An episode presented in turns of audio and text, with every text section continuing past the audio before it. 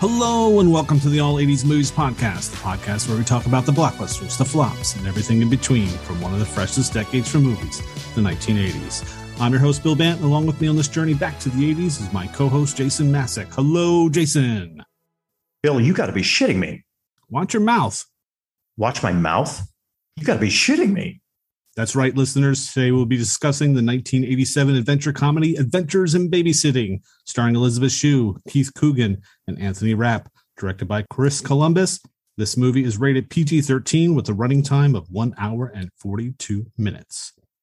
So, what is this movie about? What's on the box? If you grew up in the 1980s and went to your local video store to rent this movie, you would find this description on the back of the VHS box. It is What's on the Box. Take it away, Jason. Chris Parker, Elisabeth Shue of The Karate Kid and Call to Glory, agrees to babysit after her dream date stands her up. Expecting a dull evening, Chris settles down with three kids for a night of TV and boredom.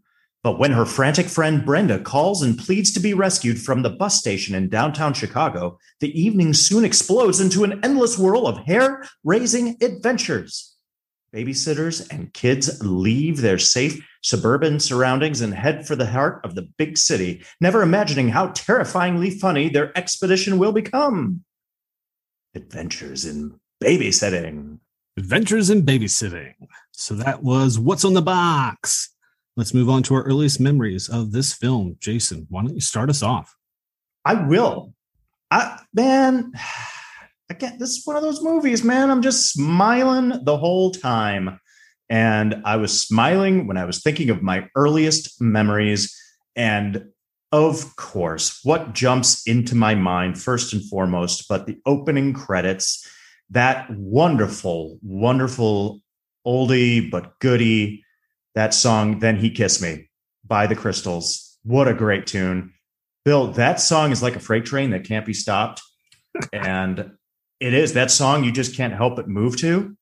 And you know who else can't help but move to that song? Would that be Elisabeth Shue? That would be one Elisabeth Shue. That is correct. Oh my goodness. One of my favorite opening credit sequences of any movie of all time in the universe of the world. I love this opening sequence because I am still very much in love with Elisabeth Shue. Probably my first film crush and maybe still to this day, especially after rewatching this movie, Bill Bant. I mean, uh, but yeah, this is definitely one of my earliest memories uh, because she is having so much fun and the song is so infectious and it just gets your your blood pumping and the energy up so high right from the get. So it's a great way to start the movie and that's I remember. I remember her dancing around in a room, lip syncing, and I remember her jumping on her bed, and she's so excited about her uh, big date that evening. I remember I was like, "Yeah, here we go."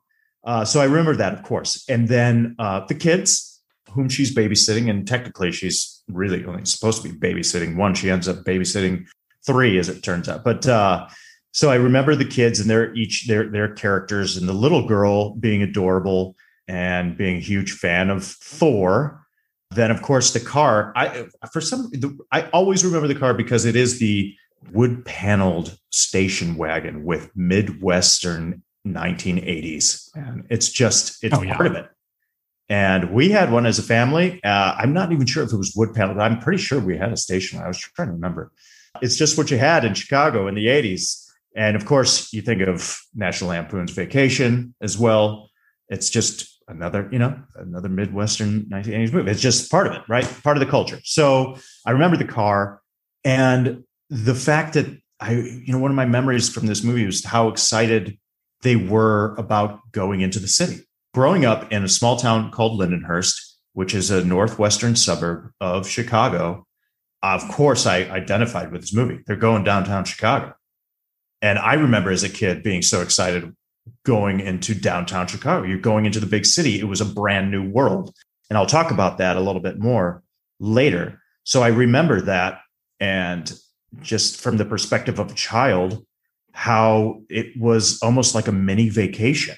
And even though the city, you know, when you lived in a suburb of Chicago, it probably took you anywhere from 20 minutes to an hour at, at the most to get into downtown.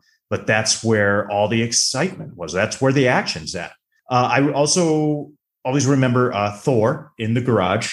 It's actually Dawson, the garage me- mechanic, played by Vincent uh, Philip D'Onofrio, as he's Yes, credited in this film. we'll just call him VPD.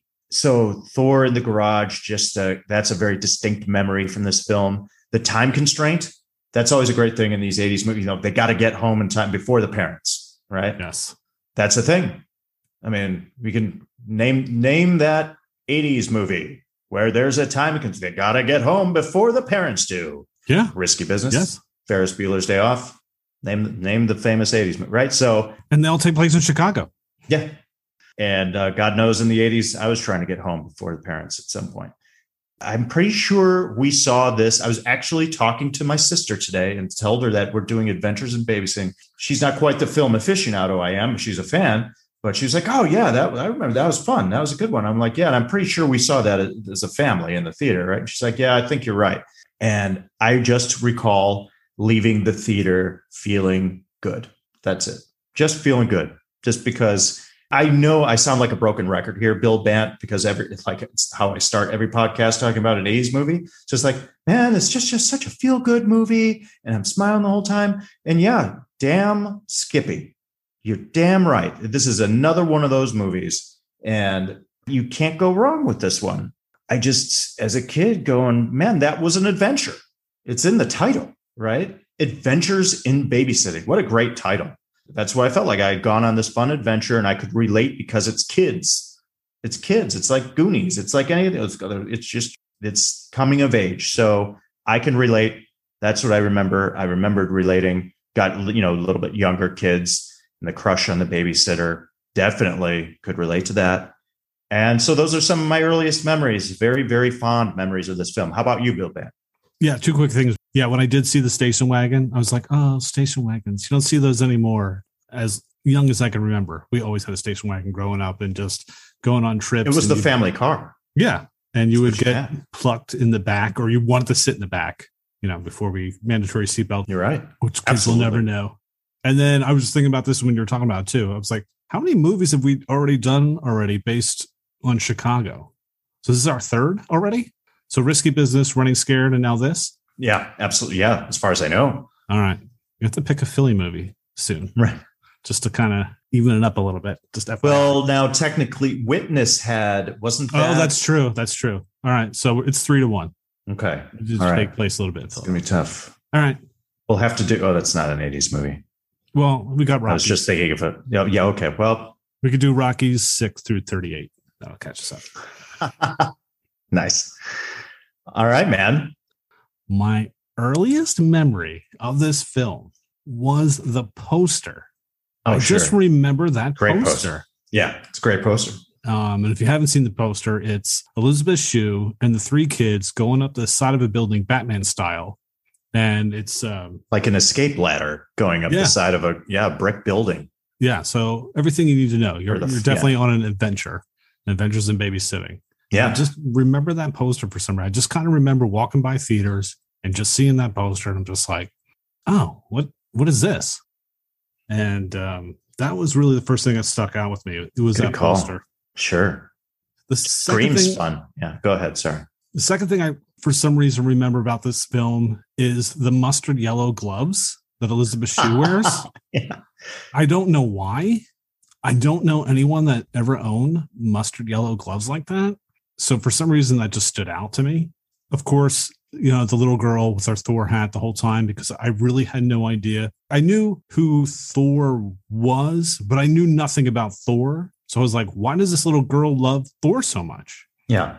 I always just found that weird. It's just like, here's a girl, she's just wearing this Thor helmet throughout the whole movie. That's just weird to me. I'm like, I know nothing about Thor. I don't know. I didn't know who he That's fought. a great point, Bill, because I recall thinking that as well as a kid.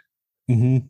We're seeing this movie going, what a, it just felt like a strange idol to have, or uh, yeah, like to, if a young girl was going to choose a comic book hero, why Thor? It just didn't seem to be at that time. At least I was not a comic book kid, but it didn't seem to be that Thor was in like part of the popular culture at that time. But again, I wasn't a comic book kid either, though. which is crazy because Marvel is so huge right now. But back then it was Right. more DC. It was more. I was more Batman, Superman, Yeah. but Thor. I knew nothing about him, so I just thought that was Yeah. funny. I was just like, why is this girl obsessed with Thor? I don't get it. Yeah. And then, of course, the Babysitter Blue song just always kind of. Sta- it's just you know you, you just remember that Yeah. yeah, the the song. Absolutely. And then I think the first time I saw this was over at a friend's house because one of my best friends in grade school, like his favorite movie was Karate Kid. It was like I would go over his house and be like, "Hey, what do you want to do?" You know, Was this Marwan's house? no, Oh, okay. like most of the time, it was always like, "Oh, let's go rent Karate Kid." Finally, this came out, so now because of Elisabeth Shue, we had to rent Adventures in Babysitting. So that was the first time I saw it. Was over at my f- friend's house. I can understand that completely. Yes, so that's my earliest memories. Good stuff, man. I definitely have some initial thoughts, man, uh, that we can get into. And I am going to start with Elisabeth Shue, my friend. I have to do it. Uh, ahead. I'm gonna. I'm going to attempt to not spend this entire podcast talking about the love of my life. You get ten minutes. I'm gonna start timing it. All right, Thanks. So, what is there to say about Elisabeth Shue but that she is the one? Karate Kid started it all for me, and then this. And to be honest, that's all I ever needed. That's really it. Look, she has a great career. She's still going. She's wonderful. But those two movies were really all that I ever needed. She was the dream girl for me. Uh, you know, this is coming of age for me. You know, we're talking about Karate Kid in 84, and this is in 87. I'm just getting into my early teen. I'm just becoming a teenager.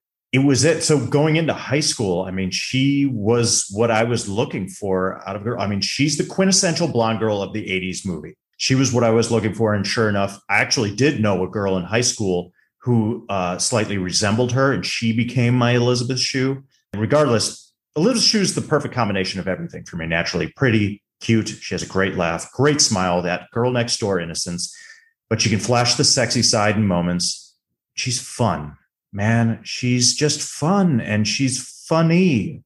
She likes fantasy and adventure and romance. And Bill, I just want to hold her and tell her everything will be all right.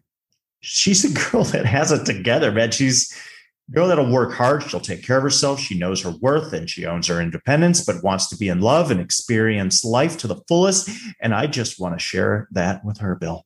I mean, just look into her hazel eyes and then she smiles and I'm done. I mean, I'm spitting. It's game over. I'm a big fan. She was the ideal for me. And uh, there, she has a charisma about her that she lights up a screen in just when you talk about somebody just has it, she is that kind of it girl of the 80s where the camera loves her and I love her too. And I'll just I'll leave it I'll leave it at that.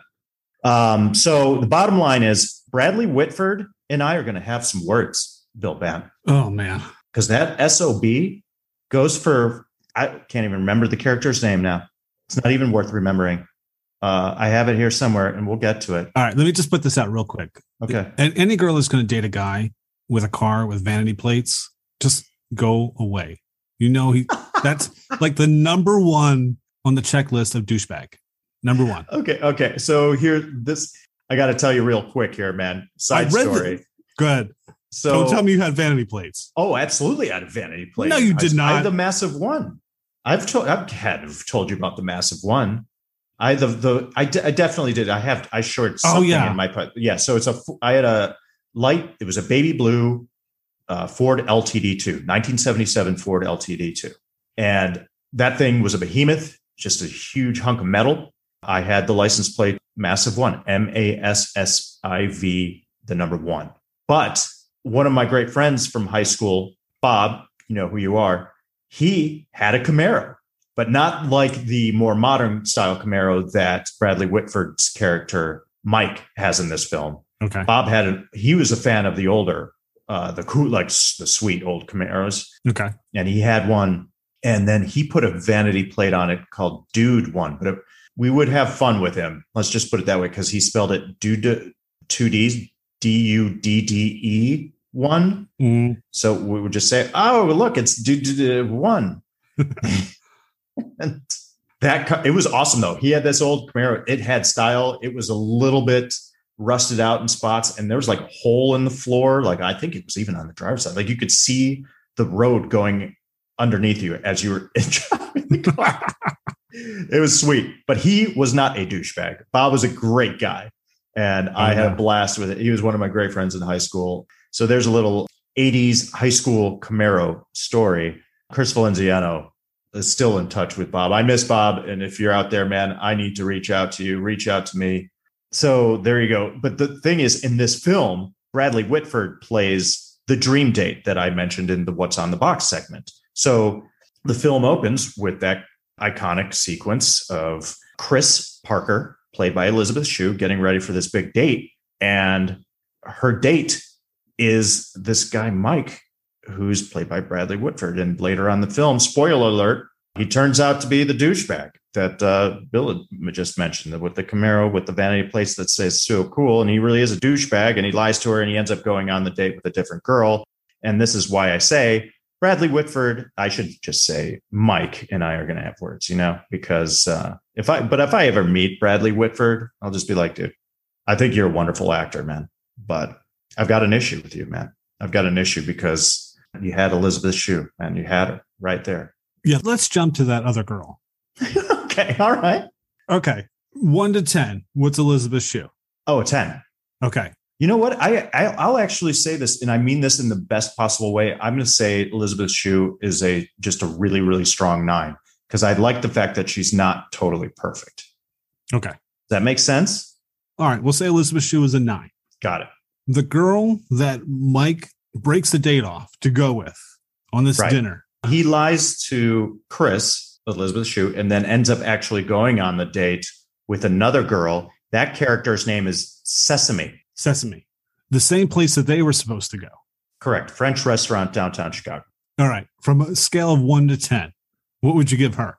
I hate to do this, but it's so superficial, but we're just having fun on this spot. We're just having fun. Yes. I would give her the way they made her up and made her look in this movie.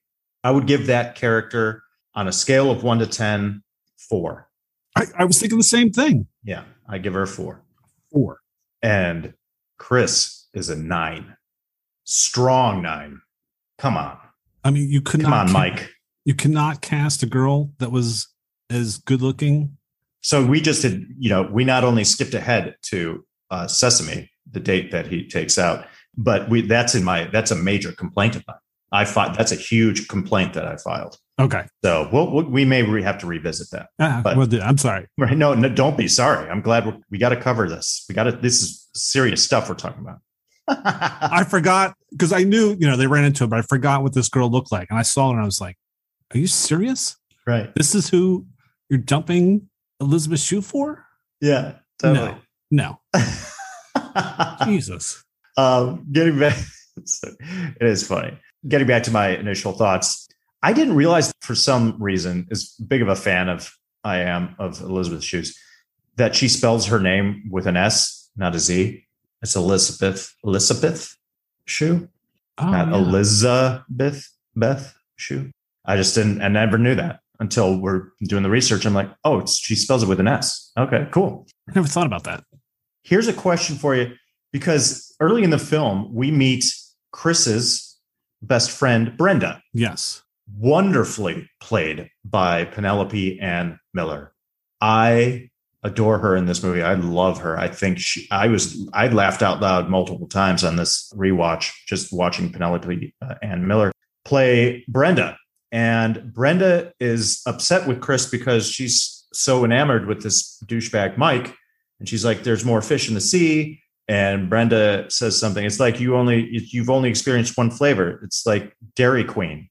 And my question: Did Dairy Queen really only have one flavor back then? Like, was that a thing that people would get on Dairy Queen for? Like that they were just kind of? I think they were just vanilla and chocolate. That, that was just such a st- yeah. I did. Yeah. I couldn't remember. I just thought that was funny. That was just an initial thought. Chris as a name for a girl. You don't really hear that as much anymore. No, you don't.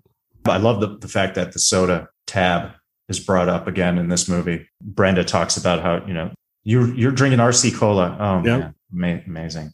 He's, you're actually drinking it right now. Tab. Uh, they still make that? You know, I keep meaning to look it up and please let us know. Tweet us. It's probably somewhere. I, I would imagine But uh, I re- recall tasting at some point. It, it feels like, or I want to say it was similar to Dr Pepper a little bit. Or am I just making it so like? I don't remember that. I know I've had it, but it's been so long ago. I don't remember what it tasted like. I want to shout out one moment that just made. I think this is the first moment where I really laughed out loud because I'm just smiling, of course, enjoying the opening of the film, and then we understand that Chris is not going on this date with Mike because he's lied to her. We know we know this, but uh, he told her that, oh, my sister's sick and I got to take care of her. So sorry, I got to, you know, can you take a rain check? And so then Chris ends up getting a babysitting gig, and she's going to go babysit the Andersons, mainly the young Anderson girl, who is, I think she's like what between five and seven years old. Would you say? I would say I don't know. She seemed around eight, to be honest. Okay, all right, so seven or eight years old. But she has an older brother named Brad, and Brad is a freshman in high school. Chris is a senior in high school. She's 17 and she's going to go babysit because she's not going on her hot date. So we get introduced to the Andersons, and Brad's got a huge crush on her. And there's a moment where she shows up. It's a really embarrassing, awkward moment. It's a really funny moment. And he asks if he can take her coat.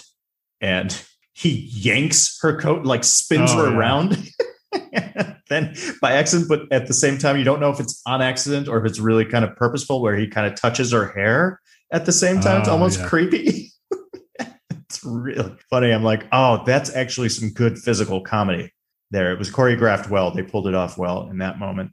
I thought this was interesting. I'd never picked up on this before. Not that I haven't, honestly, I haven't seen this movie from beginning to end in so long. But at one point, uh, the young, the little girl Sarah is the young girl that she's babysitting. Sarah is going through her purse and she's sees these books that are about going to college, and she asks Chris, her babysitter, she goes, "Chris, are you going to college?" And Chris goes, "No," as if like absolutely not. And then Brad has a funny reaction saying, "Thank God," as in "Thank God you're not leaving because he's in love with her." So well, that was weird to me. Do you think like what was it that Chris had against going to college? Did that moment jump out at you at all? I was like, whoa, yeah, college. No. I was surprised by that. I was taken aback. I was almost kind of like, did she really say that? Yeah, it was just a strange thing that jumped out at me. And then I was like, does, does that come back into play somewhere in the film where she, and I was like, because I, I couldn't remember, but it doesn't. It's just a strange moment because she has something against going to college or she just really doesn't feel the need to go to college. And that's okay but she makes it's a very firm statement when she yeah. says no. Another initial thought is just, man, I miss Chicago. Man, I just want to go back to Chicago in the 80s. And I just that again, just relive this nostalgia. I just love the shots of the expressway. Uh, they shot this film in uh, Toronto, Chicago, and LA. But I, you can pick out the specific. If you're from the area or you've spent time in downtown Chicago, you can kind of pick out the the certain scenes or shots that are actually in Chicago. So uh, in the suburbs as well. I'll just finish off my initial thoughts with Elisabeth Shue, of course, because she has range, man. She's so funny. I she has almost like a lower register that she can go to in her vocal with her vocal quality when she's telling like the ghost story in the beginning when they're driving downtown. She starts going to this like goofy voice at the end especially when she says the iconic line, don't F with the babysitter. She kind of goes into a lower register. She gets like really serious. I'm like, dang, she's got range. She's got vocal range. But I think that's it. All I, am you know, the other thoughts I have, I, I'm, I know I'll touch on later in the pod. So, did you have any other thoughts to to begin with? Yeah, just two quick things because you yeah. mentioned laugh out loud moment. I yeah. just wanted to bring that one up for some reason. This one like quick moment in the movie made me laugh out loud. So we get to the point where the group ends up as a fraternity. Right. And Sarah has to go to the bathroom. Oh, and they're like, oh, the bathroom's in the back. I know what you're going to say. It's great. Please keep going. And she's in line. And this whole movie, she's been wearing this Thor helmet. Right. And this frat brother is walking like past the line. He's got this with these huge horns. And they always do like this look kind of fist bump thing at each other, just like, yeah, your hat's so cool. I did a guffaw on that. Me scene. too. Me that too. Was, what that was the biggest laugh for me you see the guy come out of the bathroom with the horns on his head, typical like frat guy, just looking goofy. And he has a beer in one hand and he kind of looks around and he looks down and he sees Sarah standing there, this little eight year old girl waiting in line for the bathroom. And she looks up at him and sees the horns and she's got her and she just gives him the thumbs up and they Yeah. both do it at the same time Yes. you know you can tell he's like a little buzzed and they're like yeah looking good That scene cracked me up. It was a great moment And then the other thing that uh, broke my heart was because growing up, you always had a crush on an older girl that you knew you would never, never, never, never, never obtain.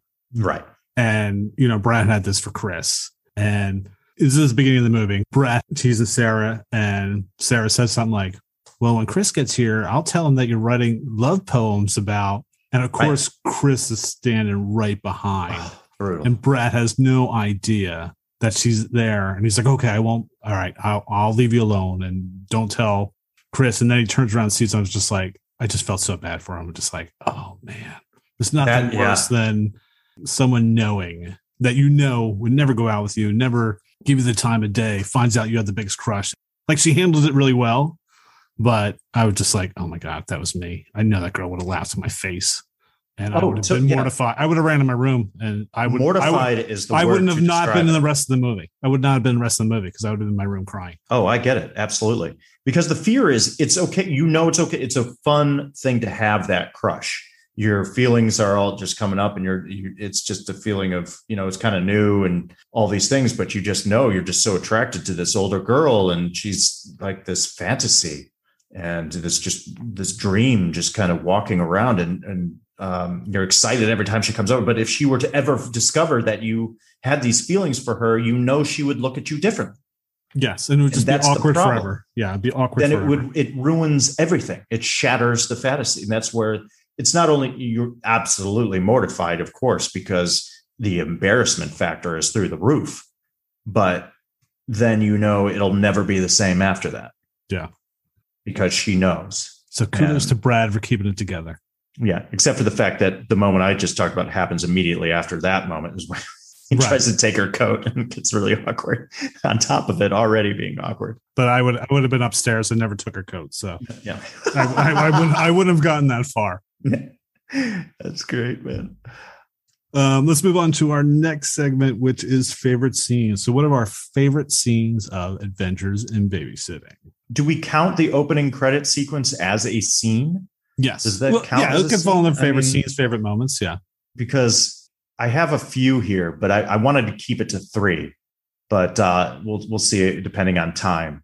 Uh, but definitely the opening credits. That has to be my first. It's just fun. She's adorable. I mean, we see her in a, a blue t-shirt. She's wearing uh, like black nylons, and she's clearly getting ready for this date.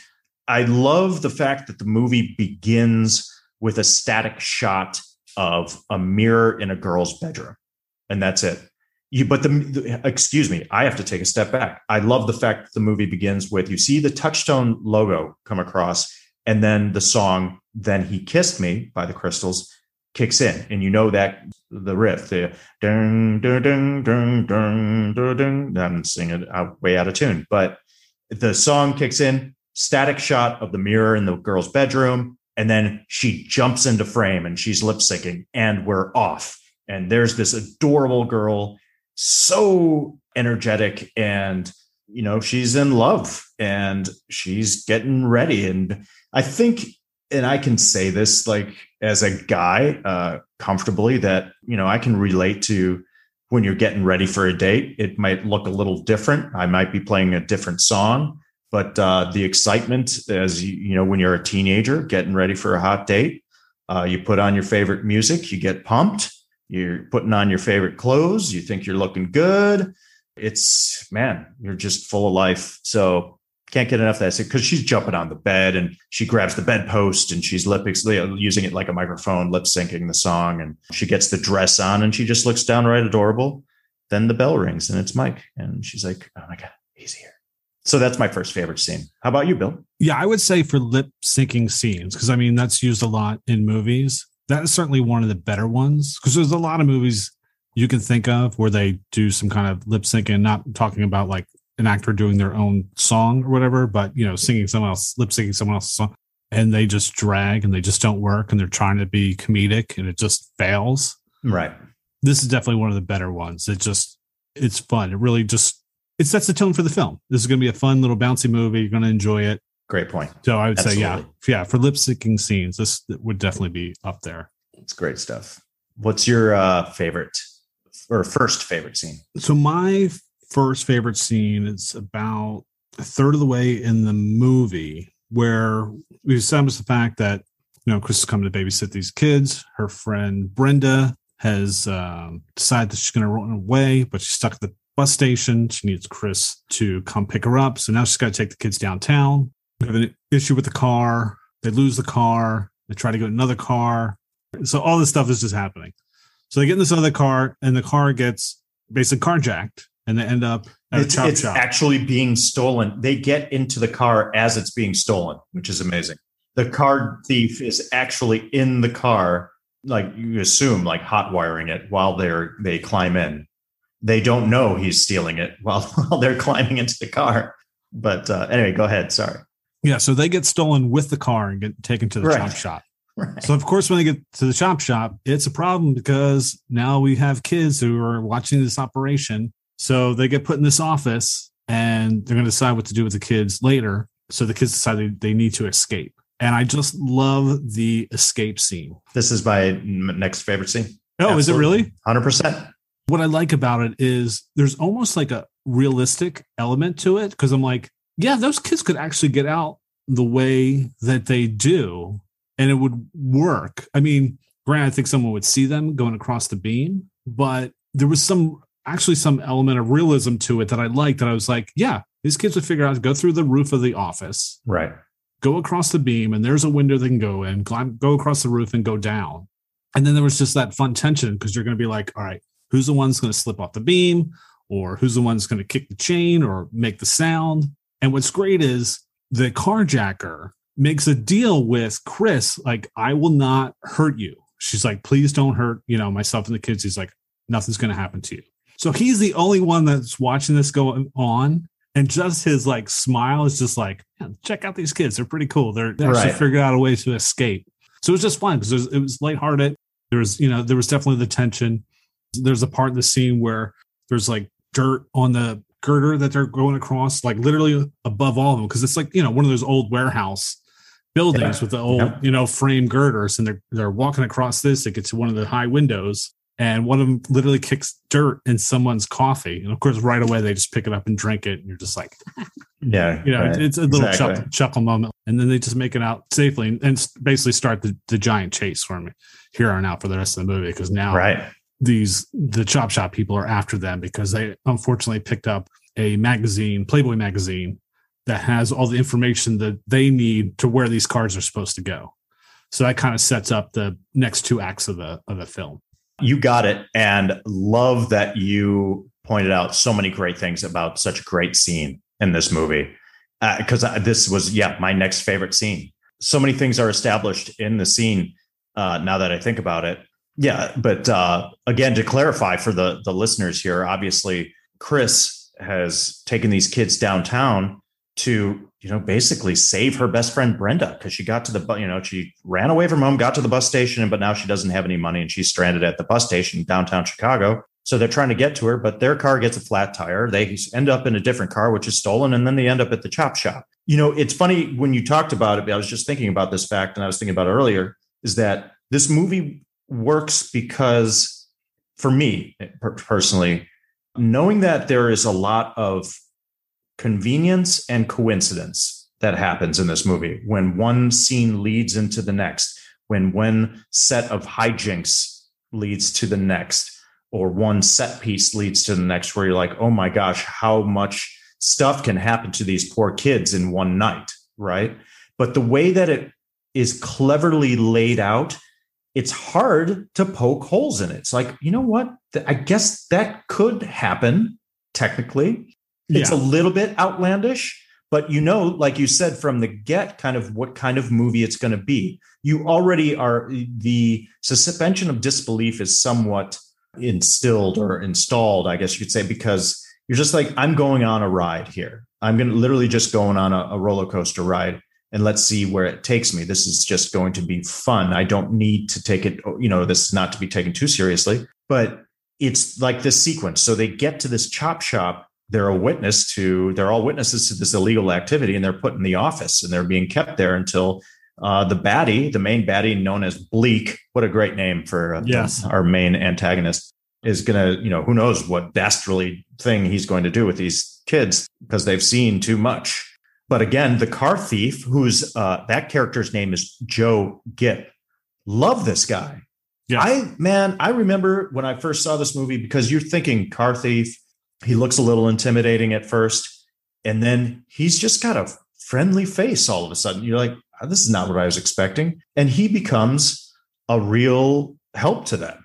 He's on their side. He may be a criminal, but he's like the criminal with a heart of gold. They're in the office, and good old uh, horn dog Daryl, who's the friend along for the ride, he's the little sidekick and his hormones are raging. He sees the playboy on the desk and in the film it's miss march is on the cover who happens to extremely closely resemble Elisabeth Shue's character. And that's a running joke throughout the film. Daryl grabs the playboy off the desk unbeknownst to him within the playboy are these uh, notes from the bad guy about more illegal activity like you had said. But the great thing is that so that yeah they go up onto the steel girder and that's where the opening quote from our podcast tonight comes from because Elisabeth Shue's like we're going to go across this girder and go out the window and that's when daryl says are you shitting me? She says watch your mouth and he goes watch my mouth? Are you shitting me? Kind of like really exasperated. They almost dropped the playboy at one point and the fact and what i love is my point being is they add a little realism in there because again what you, you made that statement i'm just being redundant here i apologize but you made the state you also made you're like yeah probably would see them walking across the girder. However the point is i think what they do is that joe like i said does see them. Yeah. so that kind of lends itself to the realism. He actually sees them but doesn't say anything. He just watches them almost like you said hoping they're going to make it. And he's kind of he's looking down to see if anybody else sees them and he looks back up. He's on their side and they just you know get out by the skin of their teeth. So yeah awesome tension filled scene. But i think my overall point is like the suspension of disbelief is still there for me. That's just fun. And you're like you know what? This could like you say this could actually happen the way that they choreographed it and, and the way it plays out. Like i'm like i'll go with it okay i'm in it's not ridiculous Yeah, because what happens is it really spirals, everything just spirals out of control. Like the worst Oh, thing that could happen happens to get to that point. And if they had just walked out of that office, escaped out from that office, and did not take anything, they probably would have been left alone. But the fact that they picked up the Playboy, which becomes the MacGuff is the MacGuffin in this Yes. movie. Yeah. that sets up the next two thirds of the film because now the bad guys, they got to get that magazine back. If they had just escaped, they might have just been like, all right, forget it. So it's just kind of funny how they would have got out of this, but then they set themselves up for further adventures by just picking up a damn magazine. And where does the magazine end up? But in Sarah's backpack. Yes. And the backpack she's wearing, what does it have on the back? Is Gizmo yes. from Gremlins. And guess who wrote the screenplay for Gremlins? None other than Chris Columbus, who is the director of this film. So there's a little in joke, and I'm already uh, walking all over our fun facts and trivia, but I just think that's funny. Uh, there's some good stuff there. So yeah, good call, man. That's another favorite scene. I my next favorite scene, you mentioned it already at the top, Bill Band, and that's the babysitting blues. Babysitting Blues. Has to be, man. It's great. I mean, we've just established that now our kids are all on the run from the chop shop fellas, that being uh, Bleak and Graydon and uh, our guy Joe Gipp, whom we all we kind of like Joe, but they're chasing him. They're going through the streets of Chicago, and they end up walking into the the back area of a nightclub and they end up walking through a curtain and right on to the stage of a good old blues band, blues rock band actually playing. And this is just fun. Now, this is a moment where you really kind of have to go with it. Yes. I'm going to bring it up again later, but what ends up happening is so much fun that you forgive everything else. That's where I think the genius in this movie really lies is that it's so so much fun and it's well written and clever in moments where you just are having so much fun. You're like, I don't care anymore about the nitpicky stuff, the small stuff. I don't I'm not going to sweat that because this I just want to see what happens now. This is a fun situation and scenario. And so they're on the stage. They uh, kind of interrupt. I think the, the band has just finished a song, so it's all quiet. They walk out, and this is an African American nightclub. And uh, so they walk out, and you have there's these white kids from the suburbs standing on the stage. The musicians are looking at them. Everybody in the crowd in this nightclub is staring at them, going, "Who are these people standing on stage?" And Chris apologizes to the lead guitarist and says, "Look, I'm sorry we interrupted your little rock concert." I believe is what she says. Oh yeah, don't use the word little. God. I always find that that drives me up the wall when people say that. How's your little like, project coming along? I'm like, yeah, it's oh, condescending, right? Yeah. And uh, he's like that great line, which is uh, "No one leaves here without singing the blues." She has to start singing, and they uh, kick into a song, and then the you know the guitarist kicks in with the dun dun dun dun, dun and then she keeps talking about what's happening to them that night and it turns into a blues song and then she starts singing the kids kick in and it's some great stuff and then the crowd gets into it and they're all cheering them on and the band really gets into it.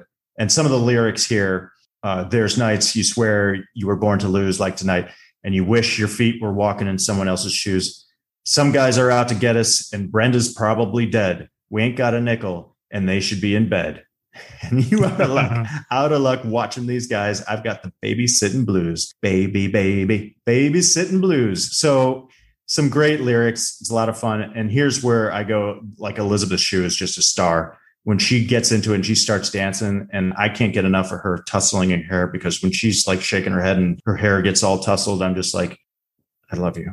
I love you, Elisabeth Shue. what? I'm I'm bearing my soul Nothing. on this podcast and my Nothing. my true love. Nothing. I, I can't wait till our attorney reaches out to us. It's like, uh, yeah, I got this restraining order. She's so much fun, man. It's a great scene. Uh, did you have any comments on that scene, or uh, do you want to move on to your next favorite scene? I would say it's a very. It's not a favorite scene. It's just a very memorable scene. Yeah, okay. like you cannot Fair watch enough. this movie and not remember this scene. Yeah. In the context of the film, it really doesn't make any sense whatsoever. I don't know if you have this down for facts and trivia too, but Chris Columbus went to the writer, David Simkins, and said, I want a blue scene. And David was like, What are you talking about? How, how, how do you want me to put this? And he's like, No, put in a blue scene. Make it work. Oh, that's great. So yeah, David says like, yeah, I can take no credit for that scene whatsoever. That was Chris Columbus's idea to do that. That's great. And I I failed to mention that the capper of this whole scene is that they get out, right? Uh, everybody's cheering him on, and Elisabeth Shue is literally giving people high fives in her mustard colored gloves yes. as she's going out. It's really funny. And so like the crowd is cheering him on as they are leaving. But the bad guys are right on their tail. So you have Bleak and his main thug Graydon and those guys, they're coming through the club, trying to work their way through the crowd to follow Elisabeth Shue and the kids. And then, of course, the blues guitarist stops him and says, the again, the that great line, nobody leaves this place without singing the blues. Yes. And so yeah, they look at him like, really? Yeah, the scene itself is awesome, but it's just like how they get into it and how they get out of it. Oh, it's completely. So yeah, that is the one. That's where you can really make that argument that it's ridiculous that wouldn't just that would never happen. Mm-hmm. but, but man, it's still fun. What else you got? All right, so I'm jumping all the way to the end, unfortunately. So, so at the end of the film is the race to get home before the parents. Right. So at the end of the movie, they end up going to the party where the kids' parents are, and now they have to beat them back to the house. And they literally pass them on the highway, and it's like yeah. all of us got duck. And it's like, oh my god, you're on a highway going 80 miles an hour, exactly. and you're ducking and it's just that fun. They get to the house and they have to clean everything up in like five minutes.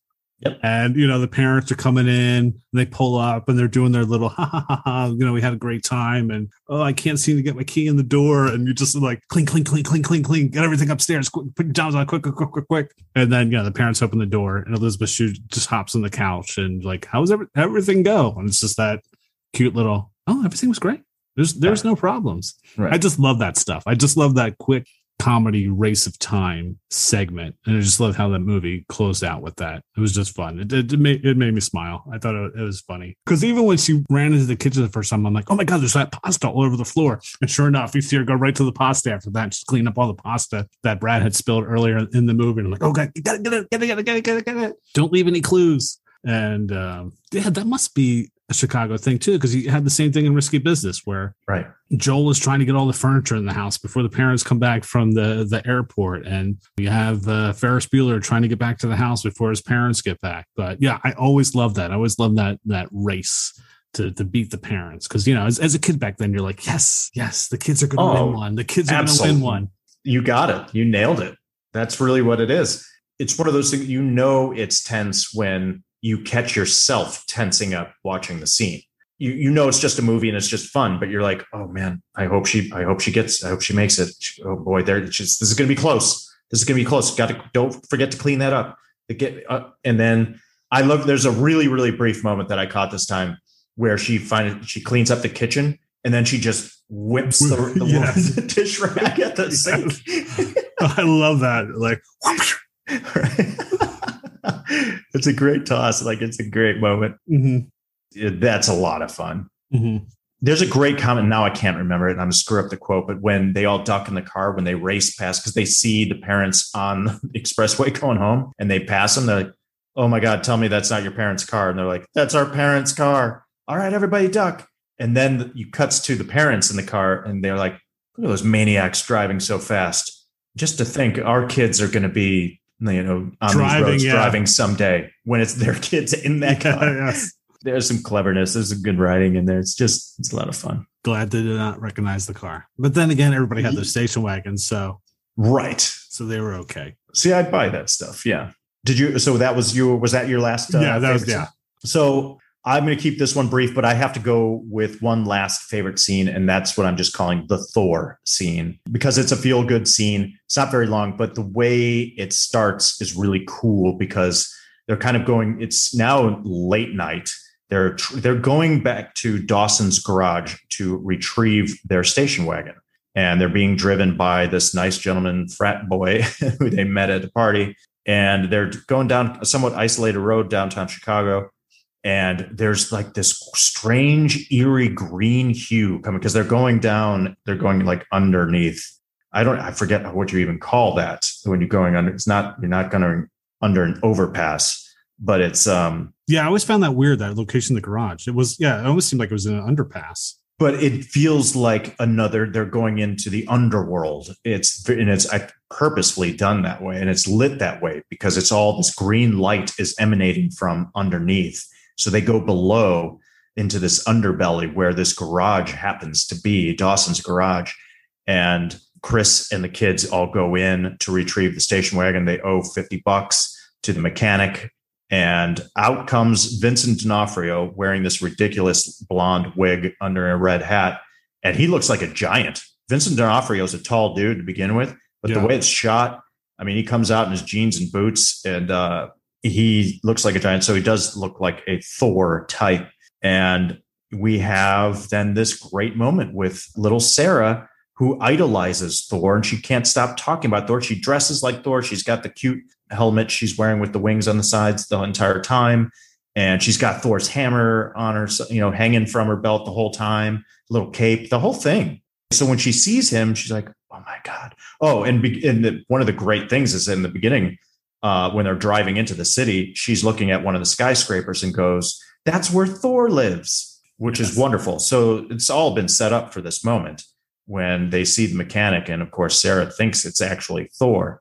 And it's like, wow, Thor is going to be the one to give us our car back and save the day in a way. And he turns out to be a jerk. He's like, You only gave me 45 bucks here. You're five bucks short, and you're not getting your car back unless you get my money back. And then little Sarah comes up to to him is like, you're not supposed to be like this. And basically gets him to change his mind. It's a very heartwarming moment. It happens pretty quickly. You kind of have to go with it. But I love the setup and the fact that this tiny little girl versus this giant kind of gets him to soften up in the moment and to find the good natured uh, side of himself. And he then lets them take the car out of the garage. And then, uh, but the movie's not over actually. a, lot of, a lot more stuff happens after that. But uh, yeah, so I always like that scene. I think what's amazing to me is that Vincent went on from that, where that's probably the best he's ever looked in his life. Yeah. And then yeah, he's in, yeah, he's in great shape. Yeah. and then the next movie he films after that is Full Metal Jacket. and Wow. you see brutal. the transformation of what he looks like from Adventures in Babysitting to Full Metal Jacket. I yeah. would not believe it's the same guy. Yeah. That's crazy. I'm, you know, I'm a D'Onofrio fan. I always have been. I, I love that guy. Yeah, yeah. I'll be honest too. Like with that scene the first time, I was like, "Oh, why is he being such a dick to them?" Oh, it's Come on." heartbreaking. Yeah, He's breaking the girl's heart by being Yes. such a jerk. I was like, "Come on, it's five dollars. Yeah. Tire for fifty bucks. That's awesome." No, you'd be lucky you get a tire for three times Oh, the cost. yeah. Well, yeah. 50 bucks is such a big deal back then. Mhm. I used to make that joke with a, a girlfriend of mine uh, because, and this is like I'm in my mid to late 30s. Even we went to, I think we went to the Renaissance Fair at one point. She's like, "Did you bring some money enough for the day or whatever?" And I remember saying to her, "I was like, I'm rich. I have like 50 bucks." Because I was acting like a kid, you know, because that's what we thought as a kid is like if you had 50 bucks on it, you were you were doing pretty well. yeah. Not so much pretty well. Yeah. By the way, Yes. don't ever go with just 50 bucks to the Renaissance Fair. It'll be gone in five minutes. Oh yeah, it will. Yeah, we're we're just spreading tips everywhere. Oh, hey, that's what we're all, we're just here to help, guys. All right, you got anything else for favorite scenes before we move That's on? That's it. That's all I got for favorite scene. Hey, it's Kaley Cuoco for Priceline. Ready to go to your happy place for a happy price? Well, why didn't you say so? Just download the Priceline app right now and save up to 60% on hotels. So, whether it's Cousin Kevin's Kazoo concert in Kansas City, go Kevin, or Becky's Bachelorette Bash in Bermuda, you never have to miss a trip ever again. So, download the Priceline app today. Your savings are waiting. Go to your happy place for a happy price. Go to your happy price, Priceline. Yeah. So that brings us to our next segment, which is the Swiss cheese and complaint department. And why do we call it Swiss cheese? Although this movie is delicious, it does have holes. So if it does not fall under Swiss cheese, we just file a complaint with the complaint department. You said earlier you didn't have any Swiss cheese, did you? That is correct. I do not actually have any holes to poke, although maybe something will come up in a complaint that I file.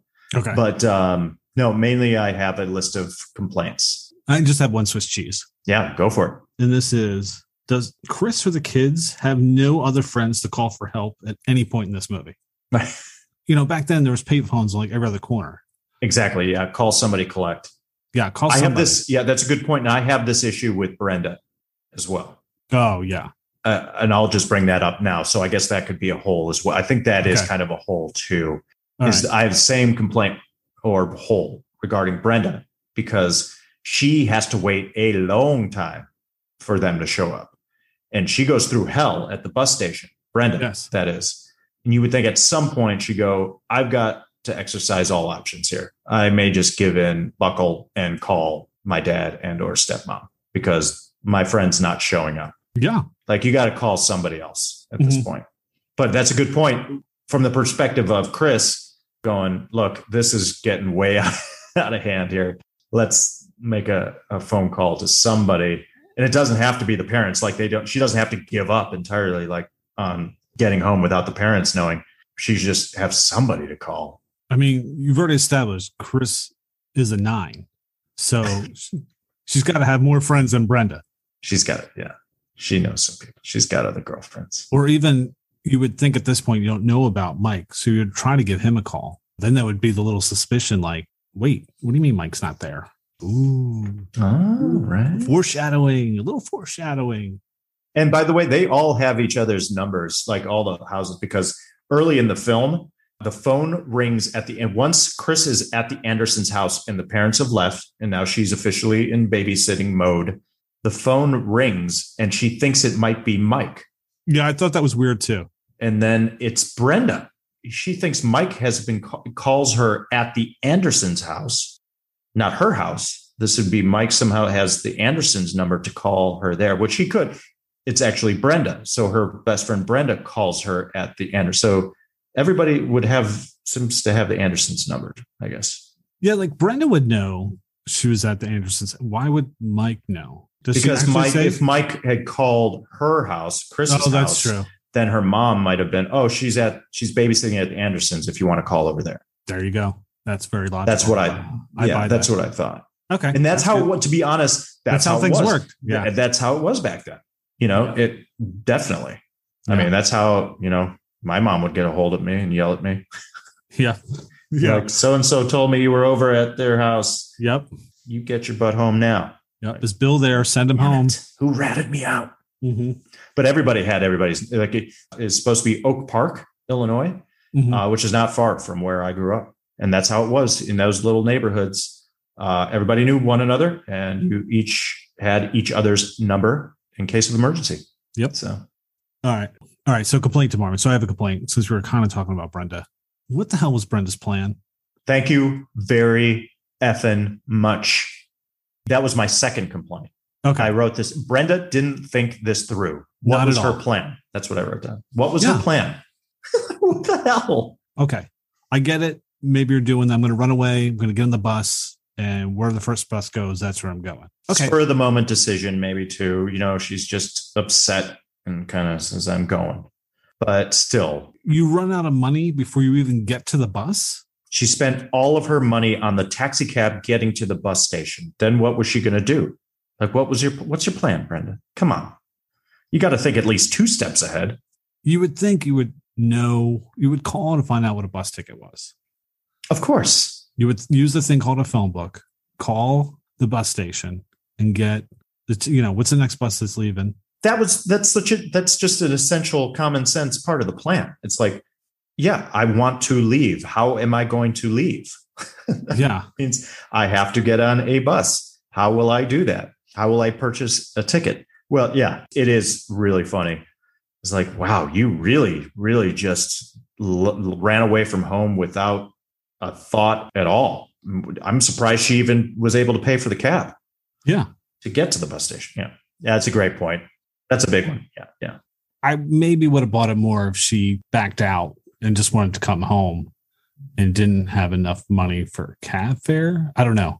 The fact you get to the bus station and have no, like literally no money. She can't even buy a goddamn hot dog.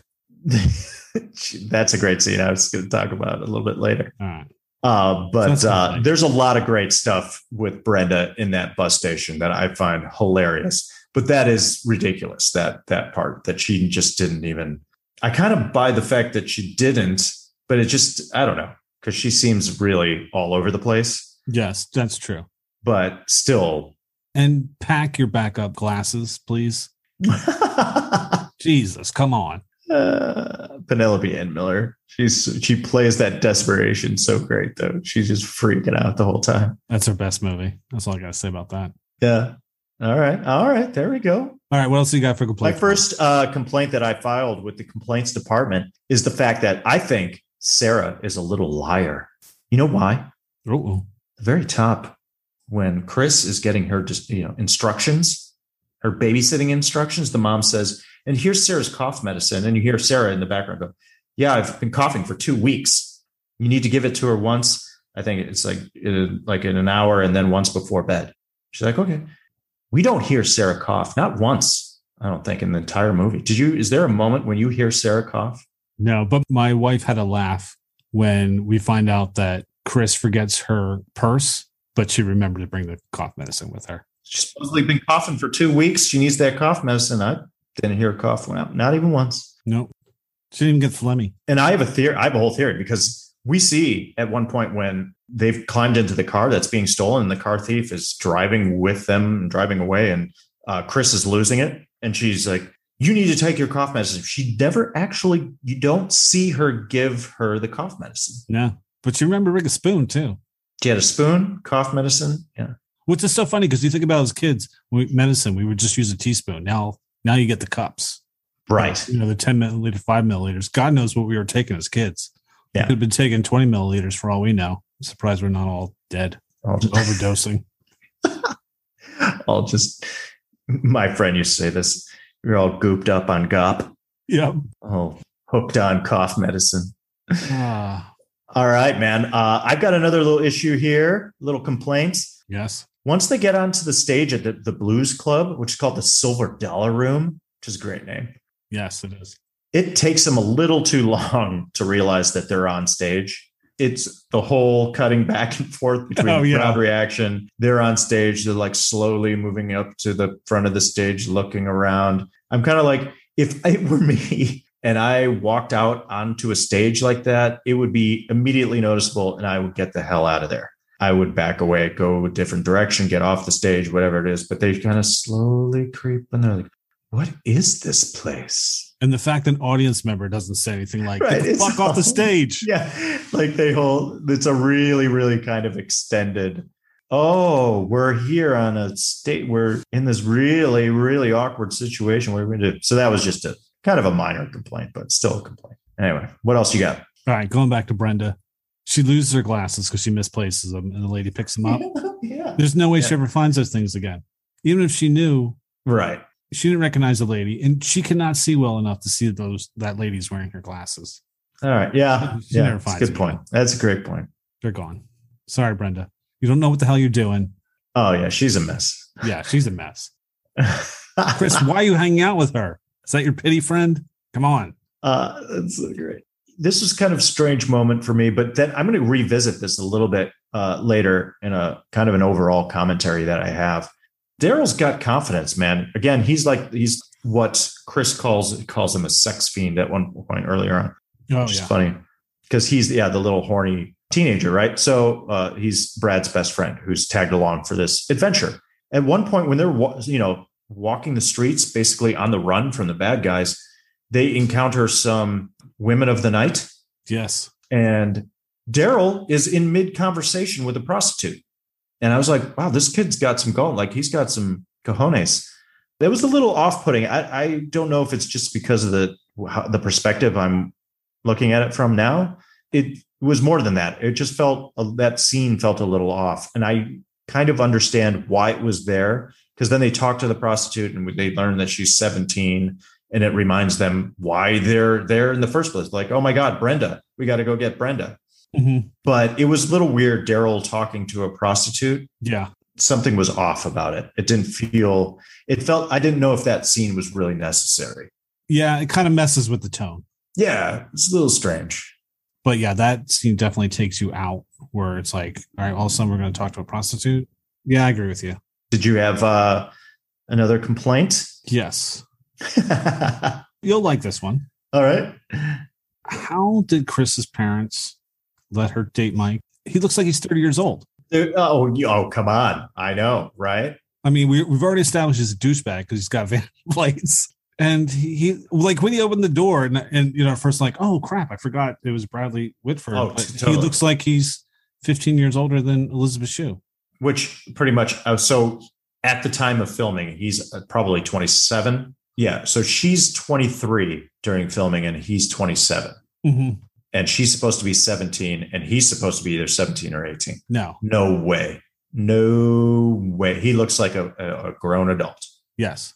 granted a young adult he looks like his age Yeah. at least If that guy came walking up my driveway with those douchey vanity plates, I'm like, turn around, man. I'm to get my shotgun. Yeah. You're not coming anywhere near my freaking daughter. way. Yeah. no way No. that is oh, i'm glad you brought that up definitely Okay. That's a major. Yeah, that's definitely a complaint. Yeah. He looks way too old. You should go date that uh, that Masek kid down the street. He's really nice. I think uh, he just wants to take care of you.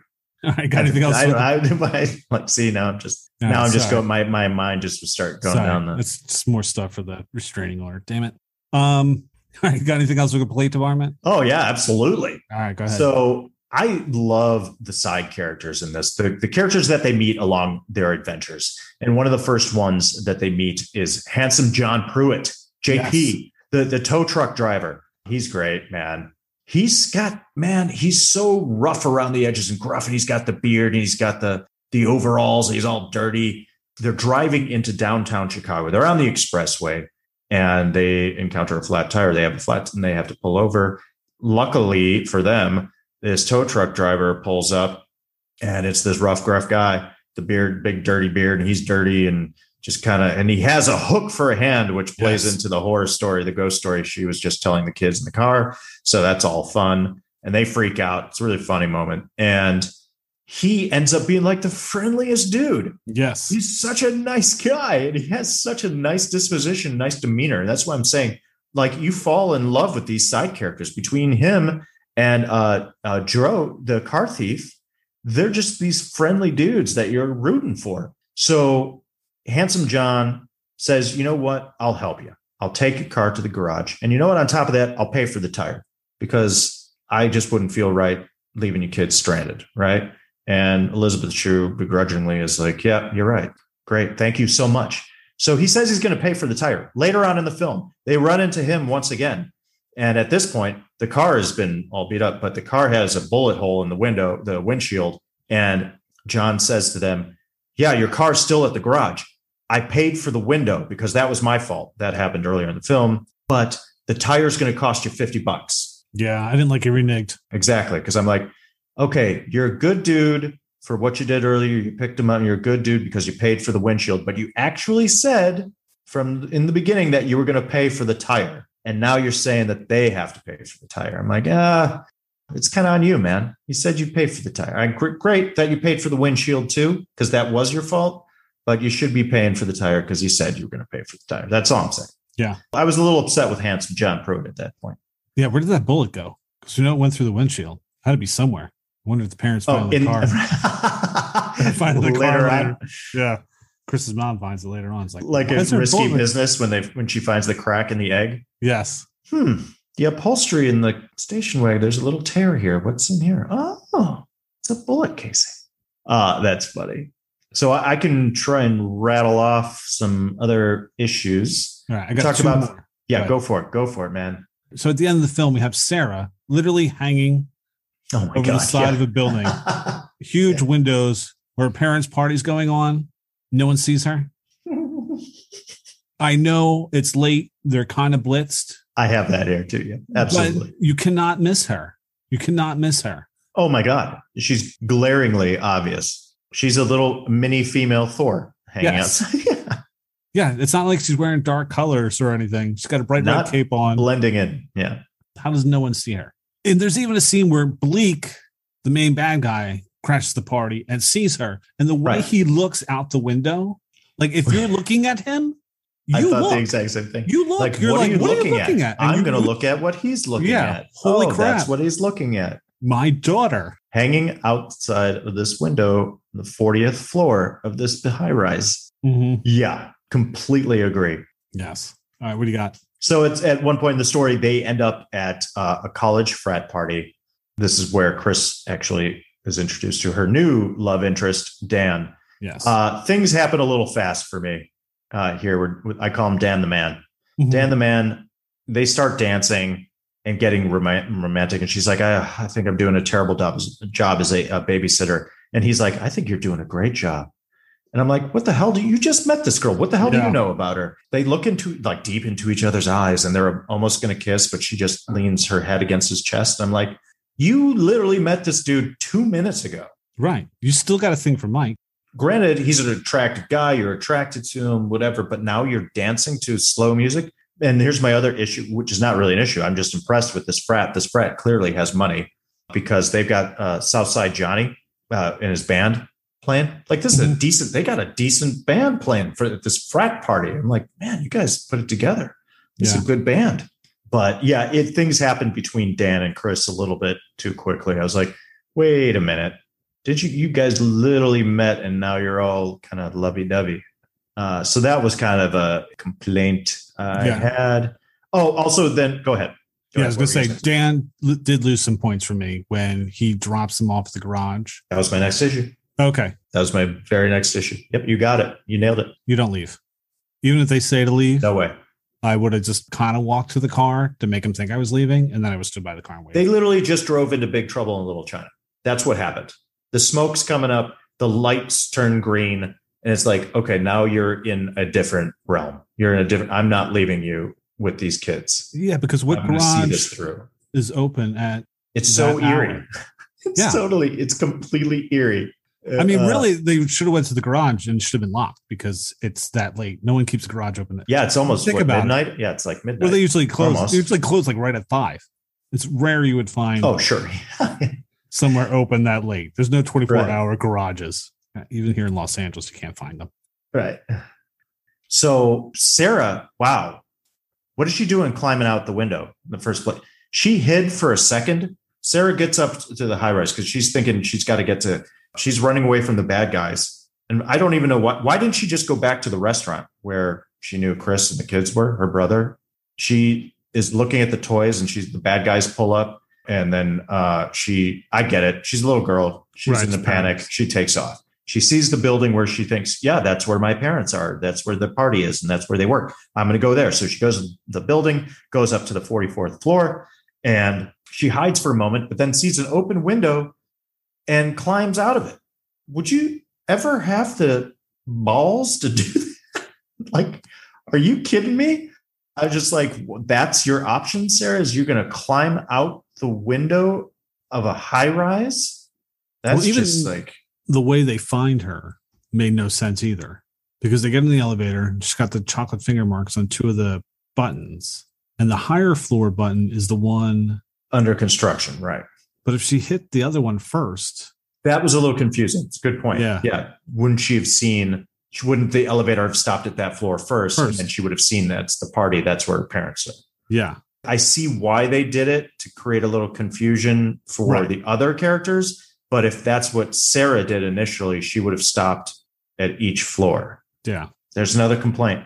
But that's even something I thought about too. Is like when she sees the building, and I'm like, okay, she's going to run that way.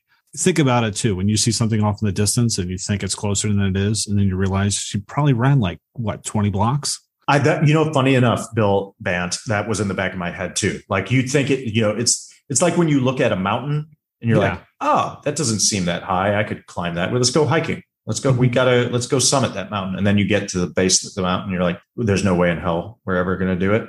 Mm-hmm. And uh, same thing with like you're in a city and you see a high rise. You're like, it thinks you think it's closer uh, than it really is. It's going to take you a while to get there. Yeah, she would have been caught by then. So that's all I got for for complaints. Okay. Um, but I did want to, uh, before we go further, just touch upon the music for a moment. Oh, okay. Uh, I don't have a lot to say about the lyrical side. We did, of course, have to talk about, you know, Then He Kissed Me, which is uh, uh, such a wonderful song by the Crystals. There's a lot of other great lyrical tracks. Uh, please, you know, that's a great soundtrack. You can check it out.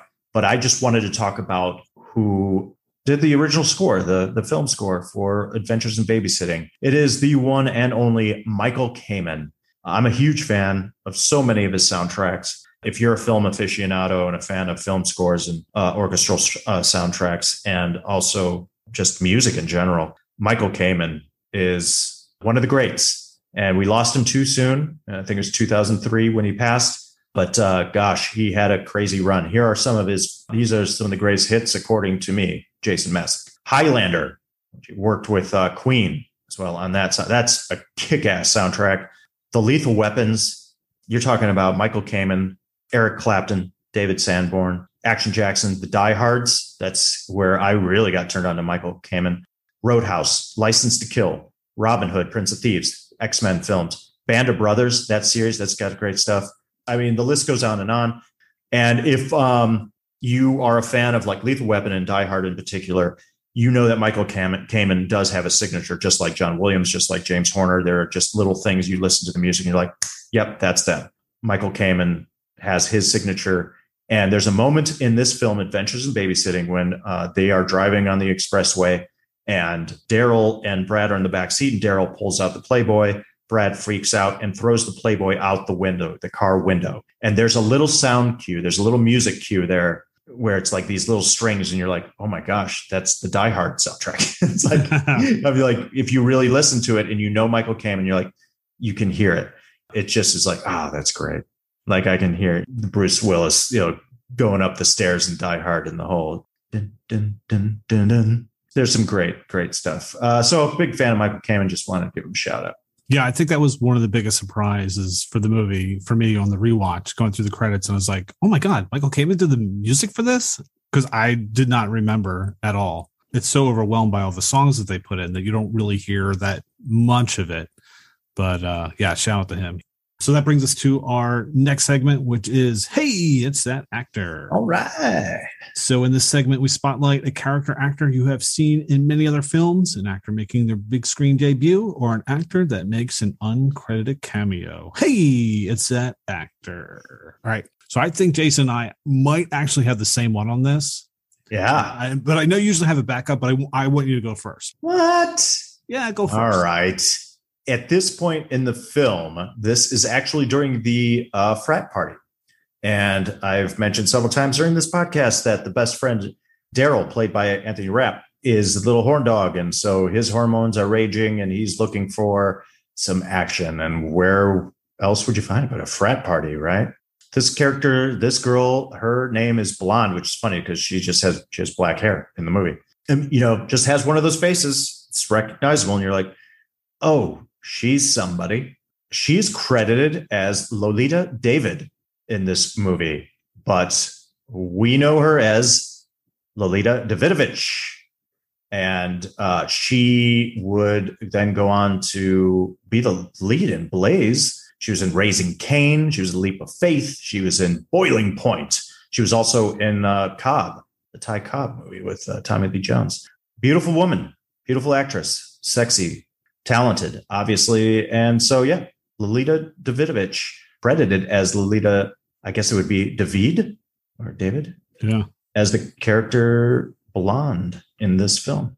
And uh, yes, the character, she ends up, uh, she's a little drunk and she ends up hitting on Daryl and they have a little moment. They make out. Doesn't go much further than that. So Daryl uh, gets gets a little excitement thanks to Blonde, thanks to Lolita David in this movie. Who was that? Was that your uh, hey? It's that actor. Oh, yeah. I mean, when I saw her on the screen, I definitely did. Oh, my God, it's her.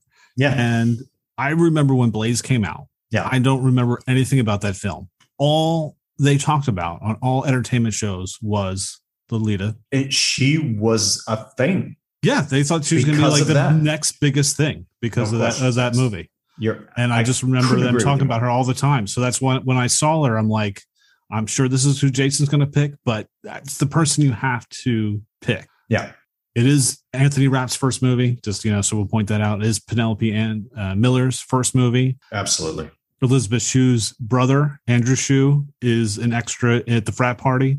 So we'll point that out. But yeah, for yeah, we definitely had the same person for hey, it's that actor. Yeah. There there really is no one else to to point out that's just gonna be as good. So The only other one I'm going to point out is Joe Gipp was the character's name, the car thief. okay. was played by Calvin Levels. Calvin Levels, which is a great name. Mm-hmm. And uh, he was in a show called Miami Vice. That's right. Plays character Rudy Ramos. And the episode happens to be one of my favorites, Theresa from Oh, yes. 1987, which is a great Miami Vice episode, which stars who, Bill? Not obviously, besides the main cast. I can never say her name. Uh Bonham Carter. Helena Bonham Carter. Helen you got Bonham it. Carter. Yes, Carter. Yeah. I just gonna say former Mrs. Tim Burton. That's how I just remember her. so uh, Calvin Lemel, uh, Levels, who plays Joe Gipp in this movie, yeah, was in an episode of Miami Vice. All right, so let us move on to facts and trivia. If we have any facts and trivia left to talk about, do you have anything for facts or trivia you would like to share? This was also known as a night on the town in certain countries. That really would make me run out and see that movie. Isn't that crazy? I know sometimes these other names they come up with. I'm like, do they not have babysitters in other countries? That doesn't even sound a night on the town. Does that sound like that sounds like a like it's a date movie? Like it's like or the characters are going out like going out for a night on the town. Mm-hmm. Yes, weird alternate title. Yes. Yeah, Paramount Pictures had uh, the first uh, the right of first refusal, but demanded Molly Ringwald be cast in the lead. When I saw that, I was like, I could see that, Oh, to- sure, sure. Oh, yeah, you could see it. Yeah, yeah, yeah. but I, Not I like a shocker. would work. Yeah. Yeah. I was like, It'd be different. yeah, she would actually work. Yeah, it would be di- it would definitely be different. But I was like, yeah, that would actually work. The thing, I guess, you know, the thing about Elisabeth Shue, I think Elisabeth Shue is extremely grounded for some reason. She feels very down to earth to me. At least that's how mm-hmm. she plays this character. not sure Molly Ringwald has the relatability for me that Elisabeth Shue does, but that's just a personal thing, maybe. Yeah, it definitely would have felt like a totally different movie with her in the lead, but I could see her in it. Great, But yeah, great. The movie, Just yeah, the movie a, feel a like lot based different. on looks alone. Yeah, I could see it too. Yeah, it would almost seem less comedic to me Right. with her, but I think it would still work. Yeah, it's a tough one. So t- Yeah. it's tougher than you would think. Now that I think about it a little bit more, because Molly Ringwald can obviously play comedy. I mean, we know this. I mean, she's she's great. Molly Ringwald's great. Yeah, Yeah. So uh, over 150 actresses, I guess, auditioned for this lead role, and it came down to the wire between Elisabeth Shue and Valerie Bertinelli. that was surprising to me Yeah. to see that because I really can't think of any Valerie Bertinelli movies off the top of my head. I I know she was definitely a thing. I think when I hear Yeah. her name, I think of Eddie Van Halen. Oh yeah. So I kind of mentioned the um, writer before, David Simkins. Yeah. He actually had a cameo in the movie. He was in the fraternity scene. That's right. He was the one with the glasses that points out Chris at the party, thinking that uh, she was the Playboy model. Yep. Um, also, in the original script, it was not Thor because we talked about that. Why the obsession with Thor? The original obsession of Sarah was actually Dan Rather. She was a news junkie and she loved Dan Rather. Oh. And then they scrapped that and we're going to make it the Chicago Bears. Bears. I that's I read that. right. But then they kind of scrapped that because they're like, with the way football players come in and out, if we put someone in a scene, they might not be on the team by the time the, the movie comes out. Then they were thinking about Spider Man Sure. and that didn't work. And then they were going to do He Man and She-Ra, which I I would actually like. That was very eighties. I I could definitely see She-Ra from He Man. More like what a little kid would watch because of the cartoons and such, Yeah, right? See, this is what we were talking about earlier. Why it's strange that such a little girl would be a Thor fan.